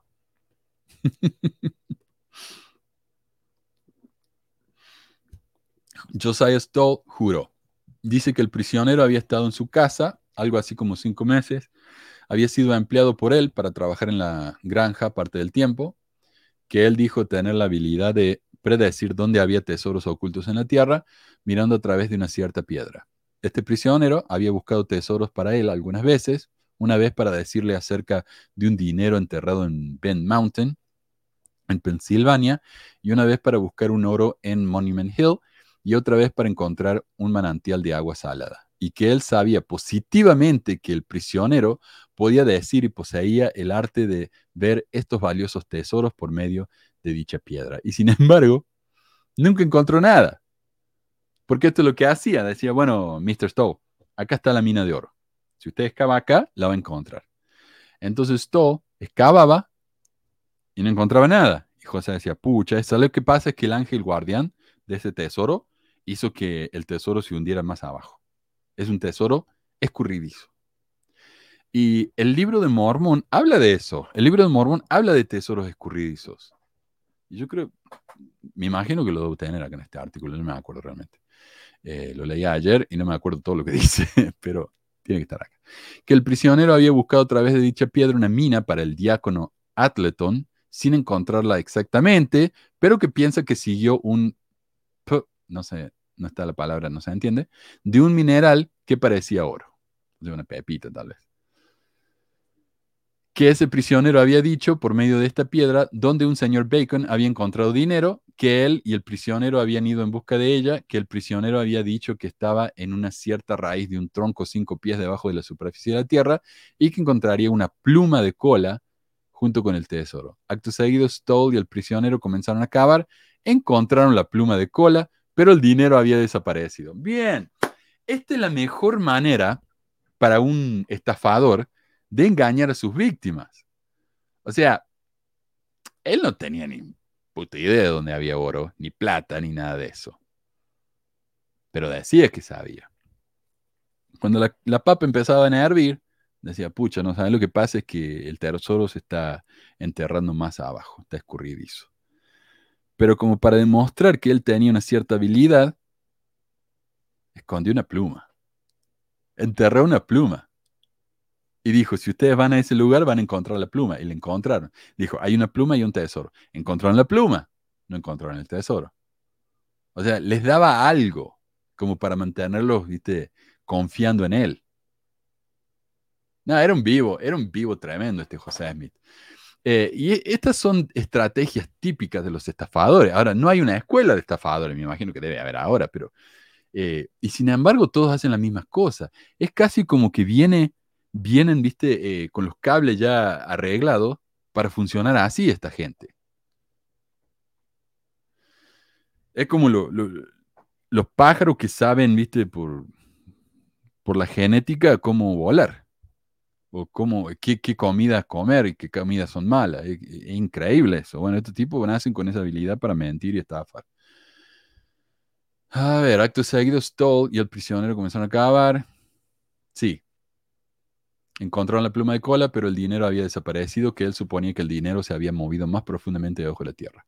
Que el prisionero había ofrecido sus servicios, que nunca lo engañó, que el prisionero miró a través de la piedra y describió correctamente la casa y la letrina de Josiah Stoll mientras estaba en Palmira.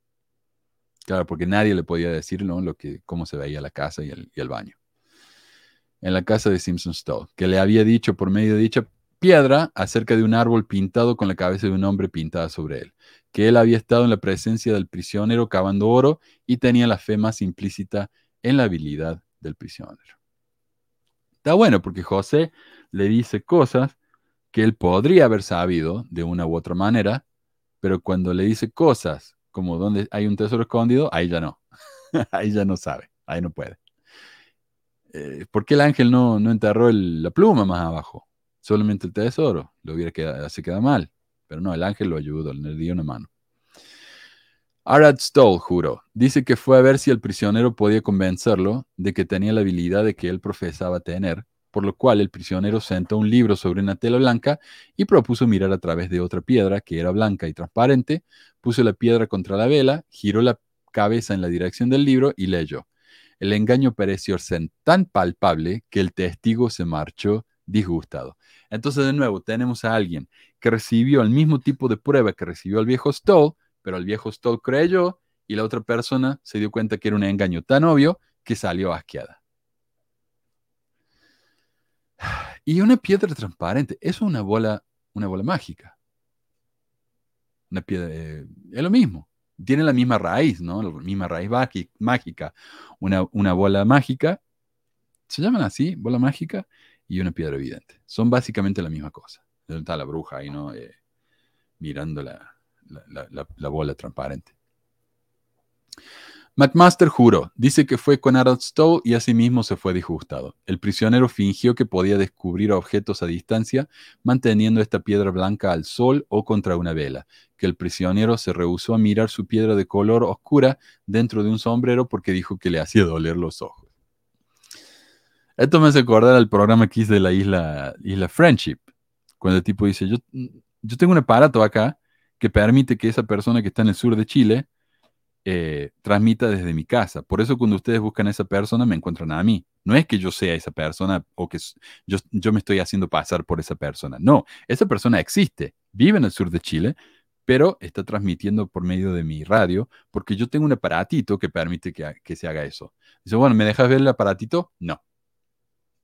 No, no se puede. O el otro, el, el tarotista, el vidente. Cuando le hacen preguntas muy generales, él las sabe responder, pero cuando le hacen preguntas específicas, como por ejemplo, ¿cómo se llama esa persona? ¿Qué dice? No, mejor no te digo, po. Es lo mismo acá, ¿no? Eh, es tan obvio, dice.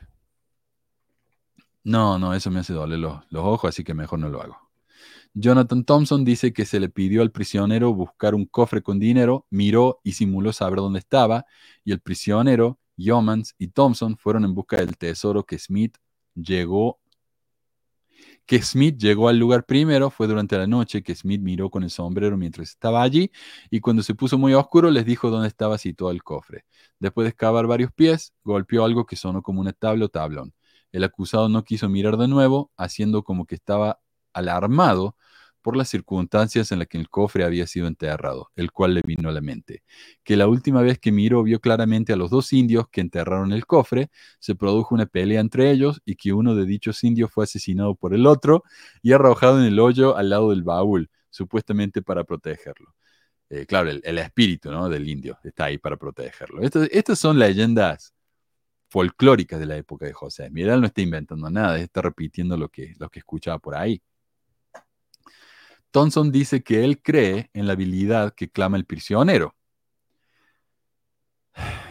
Eh, que la madera que golpeó con su pala era probablemente el baúl, pero a causa de un encanto, o sea, una brujería, a medida que cavaban, el cofre se alejaba más de ellos profundamente en la tierra, que no obstante seguían quitando tierra constantemente. Sin embargo, el cofre se mantenía siempre aproximadamente a la misma distancia de ellos. O sea, si enterraban dos metros, el cofre estaba abajo dos metros más. Si enterraban otro metro, el cofre se hundía un metro más. Y así, ¿no? dice que según el prisionero le parecía que podía encontrar sal en Bainbridge y que él estaba seguro de que el prisionero puede adivinar cosas mediante dicha piedra. Que como evidencia de este hecho, el prisionero miró en su sombrero para contarle sobre un dinero que el testigo había perdido hacía 16 años y que describió al hombre que supuestamente había tomado el dinero y dónde se encontraba tal dinero.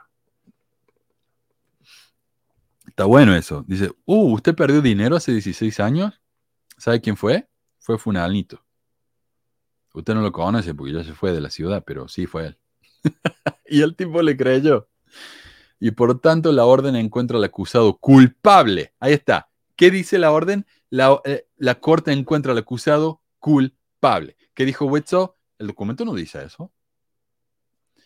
Costos de la orden, 19 centavos. Queja bajo juramento, 20, o denuncia bajo juramento, algo así, 25 centavos y medio. Siete testigos, 87 centavos y medio. Reconocimiento, 25 centavos. Orden de arresto, 19 centavos. Reconocimiento de testigos, 75 centavos. Citación, 18 centavos. ¿Cuánto es en total? 2 dólares con 68 centavos. José más tarde se defendió diciendo, en el año 1823 sobrevino a la familia de mi padre una aflicción muy grande con la muerte de mi hermano Alvin, el mayor de la familia. En el mes de octubre de 1825 me empleó un señor de la edad llamada, un, un señor de edad llamado Josiah Stoll, del condado de Chenango, estado de Nueva York. Él había oído algo acerca de una mina de plata que los españoles habían explotado en Harmony, condado de Susquehanna, estado de Pensilvania. Y antes de ocuparme o de contratarme, ya había hecho algunas excavaciones para ver si le era posible descubrir la mina. Archie, what are you doing?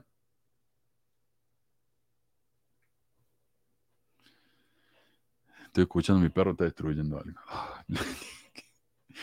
Em, perdón, me perdí. Después que fui a, vivir a la casa de él, me llevó con el resto de sus trabajadores a excavar en busca de la mina de plata, en lo cual estuve trabajando cerca de un mes sin lograr el éxito en nuestra empresa, o sea, en nuestro trabajo, ¿no? Proyecto. Y por fin convencí al anciano señor que dejase de excavar. Así fue como se originó el tan común rumor de que yo había sido buscador de dinero. Pero ella confesó en la corte que lo hacía. O sea, ahora que, es profeta, tiene que arreglarlo, ¿no? Porque se ve mal. La agrupación apologista Fair Mormon trata de justificar al profeta con la siguiente explicación. José y su familia estuvieron involucrados en la búsqueda de tesoros. Esta era una práctica común y aceptada en su cultura, aunque los Smith no parecen haber participado en la manera firmada por los ataques más exagerados de algunos de sus ex vecinos. Y es verdad, la búsqueda de tesoros enterrados era algo bastante común en la época del profeta Mormon, junto con otras prácticas de magia folclórica. Cuando yo era chico, era muy común que si comías demasiado, decían, te dio la empacho, y mi abuela me, hacía una oración, ponía una cinta, rezaba, me decía dónde venía el dolor, y me tiraba el cuadrito, ¿viste? Que atrás en la columna te, empujaban o te tiraban el, eh, la piel la carne ahí de, y te hacía un ruido, ¿viste? Y dolía lo loco. Y dice, ya está, ya te curaste. Esa era una creencia folclórica que muchos hacían. Pero si yo hubiera un doctor que hace eso, yo salgo corriendo. Entonces eso no es excusa para justificar al profeta de Dios. A ver, el historiador mormón eh, Richard Bushman escribe en su aclamada biografía de José Smith. Y sabes que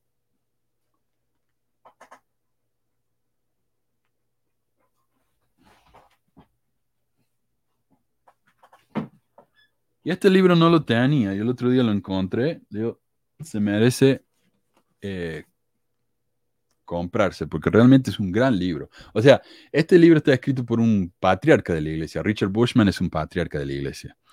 Eh, entonces, él es muy honesto en lo que dice de José Smith, pero al final, la conclusión de él es de que José Smith, después de todo, es un profeta de Dios.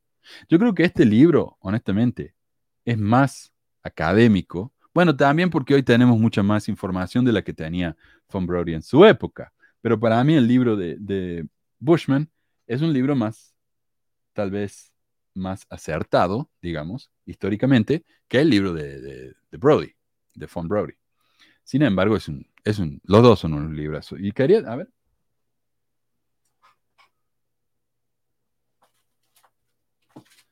A todo esto lo tendría que haber hecho antes de empezar el programa. Pero acá tengo yo eh, el libro de Fan Brody, No Man Knows My History. Y esta, yo no me acuerdo si es la... Parece que esta es la primera edición del libro. Me costó buena plata este libro también. Sí, es la primera edición. Eh, otro tesoro, ¿no? Aunque este, este es un mejor tesoro porque esta es una persona que yo admiro y me gusta eh, su trabajo, mientras que el libro de McConkie es un tesoro eh, en el sentido de que tal vez uno podría tener un, un eh, una, no sé, una bandera nazi, ¿no? Es un documento histórico muy, muy interesante, pero es repulsivo. Y a veces gente co- colecciona ese tipo de cosas justamente por eso. Así que yo lo hago así también. Yo tengo estos libros de esta gente que son realmente repulsivos porque es fascinante. No sé. ¿Por qué hacemos eso? Tal vez tendría que hablar con, con una psicóloga para preguntarle, ¿por qué los humanos hacemos eso? Eh, esto es lo que dice Richard Bushman en su libro. Excavar tesoros escondidos era una epidemia en el estado de Nueva York. Las historias de espíritus que guardaban tesoros enterrados estaban profundamente in- intrincadas en la cultura rural de la región. También en Vermont se encontraban tesoros enterrados y minas perdidas por medio de sueños, varitas de adivinación o piedras. Desde 1800 hasta 1802, la familia de Nathaniel Woods, en el área de Wells Putney, en Putney, en Vermont, partió con Winchell, quien usó una vara de San Juan para encontrar un tesoro eh, protegido por un espíritu hostil. El padre de uno de los asociados posteriores de José, Oliver Cowdery, vivía en el vecindario de Wood y puede haber asimilado allí algunas de esas leyendas. ¿En qué, eh, ¿A qué nos referimos? De que el hijo, Oliver Cowdery, gran amigo del profeta, primo de hecho del profeta, eh, quien lo ayudó a traducir el libro de Mormón y a encontrar varias doctrinas nuevas de la iglesia. Y después dicen, claro, pero eh, Oliver Cowdery nunca negó la, la realidad de, la iglesia o que vio el libro Mormón. Claro, si él fue uno de los que inventaron el libro Mormón, ¿cómo lo va, cómo lo va a negar? Se va a delatar solo. Eh, pero Oliver Cowdery, según el libro este, eh, no era Doctrina y Convenios, el libro anterior, el libro de mandamientos, según el libro de mandamientos, que es la versión anterior de Doctrina y Convenios, eh, el don de, Oliver Cowdery era la, var- la varita de Saborí. Esa varita ¿viste? que tiene, es un palo con, con dos palos, así como una manija, y encuentran agua con eso. Bueno, muchos lo usaban para encontrar tesoros también. Eh, y luego, cuando esa, esa sección, esa revelación, fue copiada a Doctrina y Convenios, cambió. Ya no se dice más que ese es el don de, de Oliver Cowdery, porque de nuevo, da vergüenza, es magia folclórica. La familia entera de José participó en estas prácticas mágicas. Según Bushman, José padre estaba involucrado en prácticas mágicas, una manera heterodoxa, pero no poco común de conectarse con lo sobrenatural. De nuevo, yo lo entiendo esto, porque yo creí, me crié en una cultura que realmente creía en estas cosas. Mi vieja tiraba las cartas, mi abuela tiraba las cartas hacia el tarot y todo eso. O sea, mi, abuela realmente creía que ella era una bruja y que realmente podía hacer cosas mágicas. Eh, y la gente le creía también. Entonces, incluso ella le leía las cartas a la policía de la ciudad, según mi papá, no sé. Eh, esta era la mamá de mi mamá, pero mi mamá no está, así que mi papá me cuenta la historia de ella, de que ella leía la carta y para, para que pudieran encontrarlo a los criminales, a los ladrones, a los asesinos. A ver, y hoy decimos que estamos tan superados, ¿viste? Pero tenemos a gente como el Tim Ballard, que en una de sus operaciones en las que rescató a niñas de la, de la trata, lo hizo usando la ayuda de una tarotista.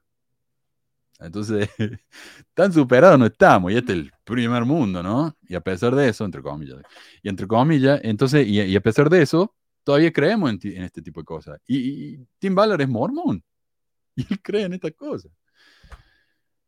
A ver, también en Vermont se encontraban tesoros enterrados y minas perdidas por medio de sueños, varitas de adivinación o piedras. Desde 1800 hasta 1802, la familia de Nathaniel Woods en el área de... Oh, perdón, ya lo leí eso. De hecho, acá en, Utah, Eh, hay una que se llama la mina de los sueños. Y mi amigo Adam, él era muy, estaba muy metido en ese tipo de cosas. eh. Eh, él creía en el pie grande, eh, por supuesto que el pie grande era Caín, él creía en los extraterrestres, él se compró un, un- unos largavistas nocturnos. Están espectaculares. Vos miras por eso, ves más estrellas de lo que te puedes imaginar en el cielo. Se ve de todo. Eh, ves gatos caminando a dos cuadras. Es, es increíble el aparatito ese. Pero él lo, él compró porque le dijeron que ese modelo en particular te ayudaba a ver eh, plato voladores.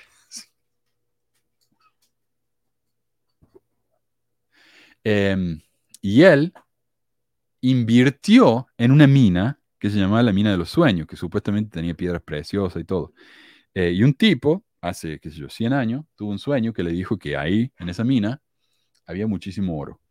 Y que lo iban a encontrar, ¿no? Y que cuando encontraron todo ese oro, eh, oro nefita, decía que era, eh, era para prepararse para la segunda venida. Entonces, si vos invertís en esa mina, tienen bonos, él se compra unos bonos, si vos invertís en esa mina, eh, cuando encuentren el oro, te van a dar los intereses de lo que ganaste. Por supuesto, esos bonos tienen más de 100 años y nadie ha encontrado nada. Yo fui a una reunión de los stakeholders, se llamaría, de la gente que, que ha los inversores de la mina, y me gusta porque dice, bueno, todavía no, no tenemos suficiente dinero como para excavar más, pero hemos plantado árboles y tenemos mucha, muchos duraznos para vender. Eh, esas son las locuras que pasan dentro de la iglesia y justamente porque todo esto viene de la cultura de José Smith. O sea, esto está intrínsecamente conectado con José Smith. Esta es la historia de él. Pero la iglesia tiene vergüenza, entonces la ha escondido. Pero esto es el mormonismo puro de la época del, del tipo este. Ah, ya, ya me fui por la rama de nuevo, ¿eh? William Stafford, un vecino de los, de, de los Smith, dijo más tarde en una declaración jurada, conocí a José Padre y a su familia en el año 1820. Ellos vivían en ese tiempo en Palmira, a más o menos una milla y media de mi residencia. Una gran parte de su tiempo era dedicado a buscar tesoros. Lo he oído contar historias maravillosas con respecto a los descubrimientos que hicieron en su peculiar ocupación de buscadores de tesoros.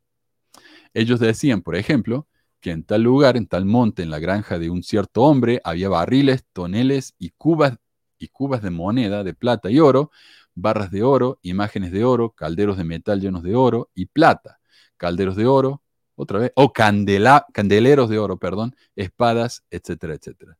Suena familiar, ¿no? Esto ya en 1820. Ya en 1820 José venía con eso. Así que no es de extrañarnos que él haya descubierto la, las planchas de oro de la misma manera que él les contaba a sus vecinos que podía encontrar tesoro. José pertenecía a un grupo de buscadores, esto es muy interesante, quienes ya fuera de, eh, ya fuera que encontraban tesoros juntos o por separado, y no hay ninguna evidencia de que ninguno de estos hombres jamás hubiera encontrado nada de valor en la tierra, debían compartirse el motín, el motín entre todos. Era una especie de gremio, ¿no? Eh, medio comunista esto también. ¿Qué diría McConkie sobre esto? Eh, por esa razón, cuando José dijo haber encontrado las planchas de oro, estos hombres aparecieron para reclamar su parte. Claro, eh, qué sé yo, eran 20, 20 tipos, ¿no? Y entre todos encontraban tesoros, se ayudaban, tal vez se compartían las palas, no sé, algo habrán hecho para ayudarse entre ellos. Entonces, cuando uno de ellos encontraba un tesoro, lo tenían que repartir entre los 20. Cuando José encontró las planchas, ellos fueron y buscaron su parte.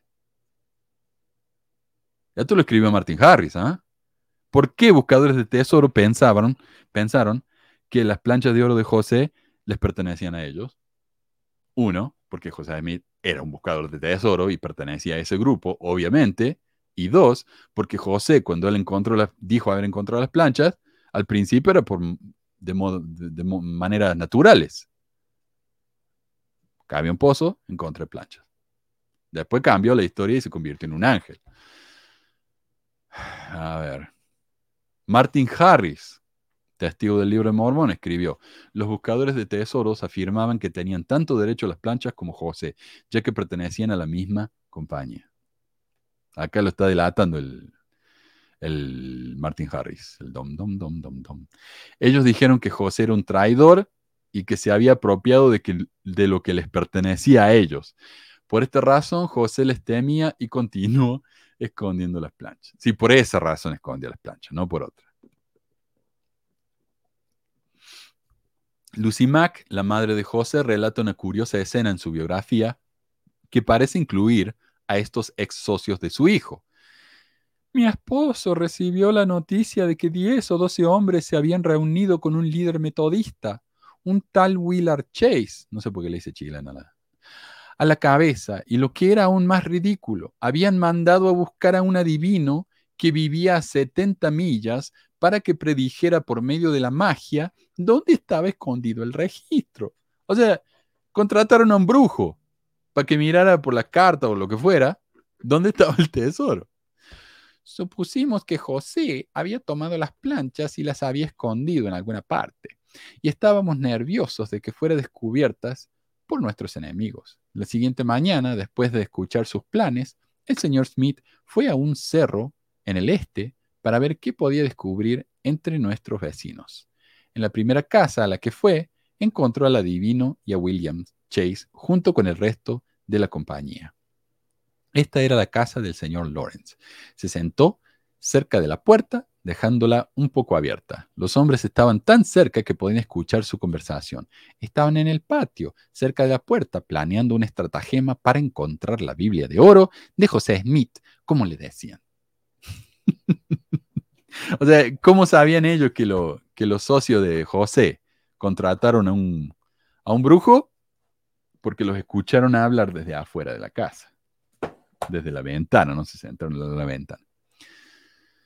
A ver, a ver cómo estamos. Con el tiempo, esta práctica magia pasó eh, mágica comenzó a considerarse vergonzosa y empezó a verse como algo típico de las muchedumbres ignorantes y supersticiosas. El mismo José comenzó a sentirse avergonzado por su pasado mágico y de a poco le fue dando un tono más espiritual a los aspectos más controvertidos de su historia. El guardián del tesoro de sus historias pasó a ser un ángel. El tesoro encontrado por medio de medios mágicos se convirtió en un registro sagrado revelado por Dios. La piedra de vidente con la que realizó su traducción se convirtió en el Urim y Tumim bíblico. Después de cierto tiempo, toda referencia a su piedra mágica desapareció por completo. Y de hecho tenemos a gente como, ah, pucha, ¿quién fue? Creo que fue Joseph Fielding Smith o Joseph F. Smith, que negaron que José Smith hubiera usado una piedra. Lo negaron. Con el, eh, perdón. Cuando la iglesia finalmente publicó una foto de la piedra de vidente de José Smith en un volumen de la colección de, de Joseph Smith Papers y admitió que el proceso de traducción anteriormente considerado como mentiras antimormonas era cierto, los apologistas inmediatamente comenzaron a publicar sus justificaciones explicando por qué el profeta habría usado tal instrumento, lo que revelaba un resurgimiento de la misma vergüenza que Smith debe haber sentido en su época.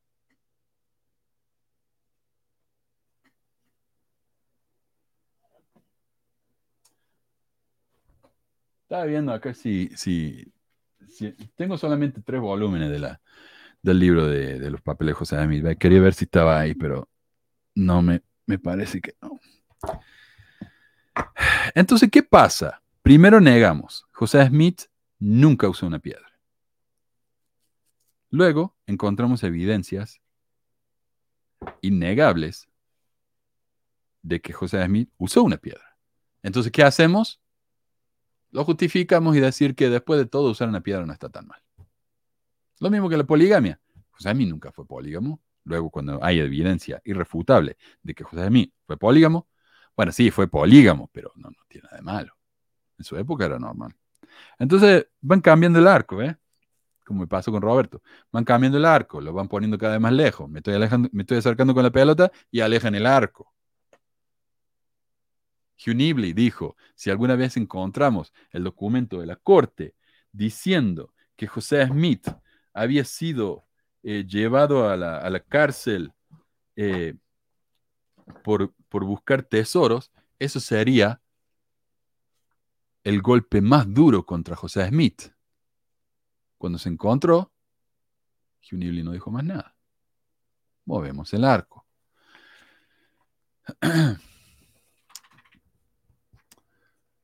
La blogosfera. Ah, la blogosfera, si en esa época habían blogs, ya, ya no tanto. Se llenó de artículos con títulos como Ocho paralelos bíblicos con la piedra dividente de José Smith. Eh, fue escrito ese por un Latter, Latter Day Times, eh, un blog. José, la piedra y el sombrero, ¿por qué son importantes? Ese, y acá voy a leer la nota al pie. Dice, en este artículo el apologista mormón Daniel Peterson compara el proceso de traducción poniendo una piedra en un sombrero con la dificultad de mirar la pantalla de un teléfono por largo tiempo. Mientras más luz hay alrededor de la pantalla, más se nos va a cansar la vista al tratar de distinguir lo que estamos mirando en el teléfono. Así que tiene sentido que José hubiera usado la oscuridad del sombrero para cuidar sus ojos. Eso, ese tipo de cosas decían. Y luego Uchtdorf, creo que lo tengo acá la foto de Uchtdorf. Eh, no, no lo tengo. Bueno, Uchtdorf hizo eso. Hizo un video diciendo, bueno, es lo mismo. Si, si me cuesta mirar, ¿no? En el teléfono, eh, es lo mismo. Es como que cuando José usó la piedra en el sombrero, es como cuando yo leo de mi, de mi teléfono. Otro blog, otro artículo que encontré. 10 cosas que aprendemos sobre José Smith y la piedra de vidente de los autores de las piedras de vidente de José Smith. Ese era un libro. Salió un libro, obviamente. Una vez que todo el mundo ya sabe de las piedras de vidente, la iglesia tiene que publicar un libro sobre eso. Dando su versión de la historia, ¿verdad? Ellos ya no ocultan nada y, y por ahí debo tener eh, la versión de la Biblia, por ejemplo, del libro de la masacre de Mountain Meadows. Porque no puede ser que solamente los críticos hablen eso. Entonces la iglesia tiene que publicar su propia versión contando la historia desde su punto de vista. No dejemos que los críticos dominen la narrativa. Nos metamos y nosotros también la controlemos. Y al mismo Elder Dieter Uchtdorf, quien en ese entonces era el segundo consejero de la primera presidencia, ya lo, lo relevaron, publicó una foto en su página personal de Facebook sosteniendo un iPhone con el siguiente agregado. No hace mucho tiempo, No hace mucho, la iglesia publicó fotos e información de trasfondo sobre las piedras de vidente. La gente me ha preguntado, ¿realmente cree que José Smith tradujo con piedras de vidente? ¿Cómo puede ser posible algo semejante? Y yo les digo, perdón, y yo les respondo, sí, eso es exactamente lo que yo creo.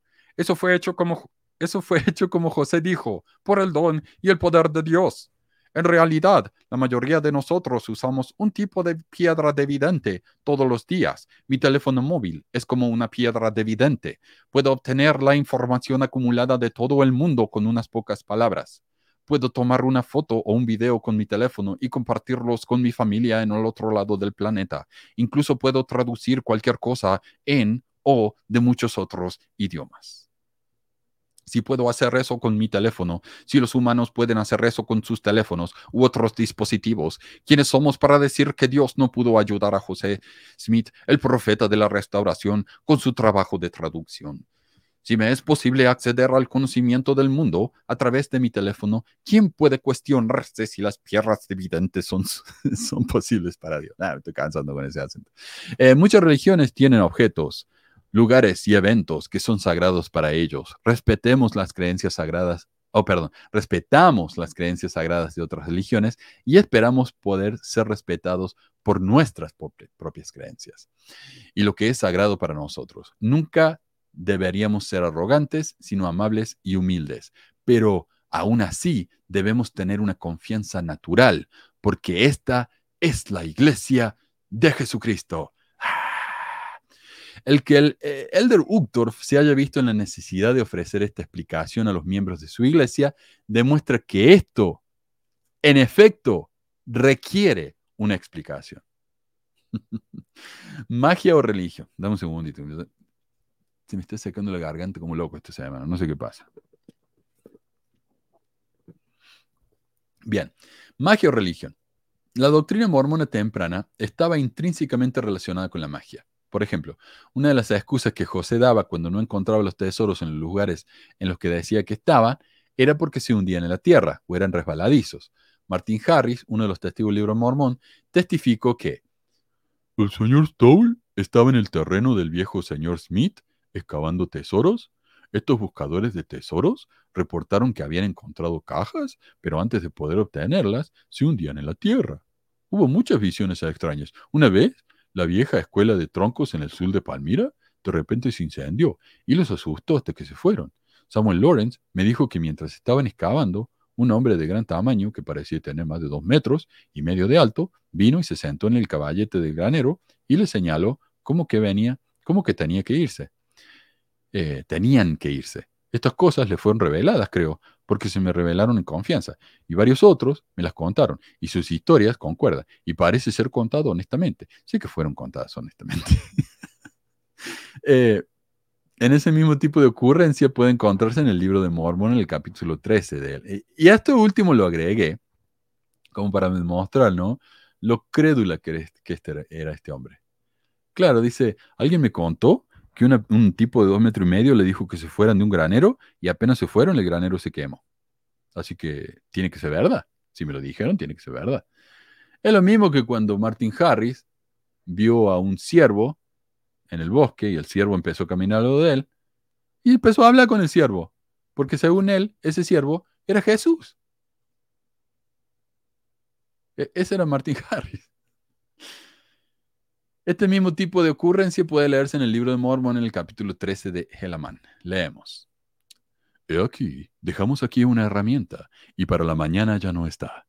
Y he aquí, se nos despoja de nuestras espadas al día en que las hemos buscado para la batalla. Sí, hemos escondido nuestros tesoros, y se nos han escondido, y se nos han escurrido por causa de la maldición de la tierra. Oh, si nos hubiésemos arrepentido el día que vino a nosotros la palabra del Señor, porque aquí la tierra está maldita y todas las cosas se han vuelto deleznables y no podemos retenerlas. ¿Por qué no pueden retenerlas? Porque se siguen escurriendo, se les esconden. Por alguna razón, en la versión en español, la palabra en el último versículo fue traducido como deleznable. Pero Busquen esta escritura de nuevo, es Helaman 13. Búsquenla en el sitio de la iglesia. Busquen Helaman 13 en inglés y van a encontrar que no dice deleznable, dice slippery. ¿Y qué es slippery? Resbaladizo, resbaloso. Como el, el álbum de Bon Jovi, Slippery When Wet, resbaladizo cuando mojado.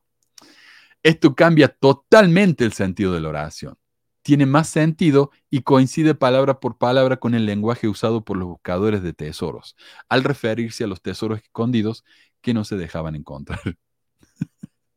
Oliver Cowdery, cuyo padre, como leímos más arriba, era un socio del padre de Smith, probablemente le enseñó alguna de sus técnicas a su hijo. En el capítulo 7, ahí está, es lo que estaba hablando. En el capítulo 7 del libro de mandamientos, el predecesor de doctrinas y convenios, el Señor dice, acá, acá claro, está el libro entero, está disponible en el sitio de Joseph Smith Papers, documento de José.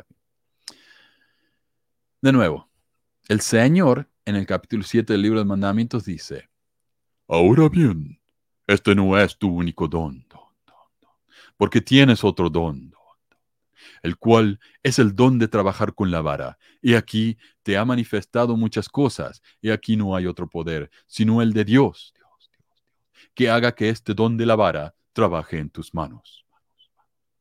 Página 19.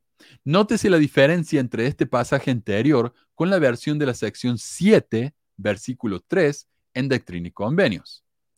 Acá les voy a marcar lo que decía el libro de eh, libro de mandamientos. Comparen eso con lo que les voy a leer ahora. Esto es lo que está en Doctrina y Convenios. Ahora bien, este no es tu único don, porque tienes otro don, el cual es el don de Aarón. Entonces ya no es más el don de trabajar la vara, es el don de Aarón. ¿Qué significa el don de Aarón? Nadie sabe. He aquí, te he manifestado muchas cosas. Oh, he aquí, te he manifestado muchas cosas. He aquí no hay otro poder, sino el de Dios, que haga que este don de Aarón esté conmigo. Este es un buen ejemplo, un claro ejemplo, de algo que comenzó como algo mágico, el buscar tesoros con la varita. Eh, y más tarde se convirtió en algo con tonos religiosos, el don de Aarón. Nadie sabe lo que es el don de Aarón, pero suena religioso. Conclusión.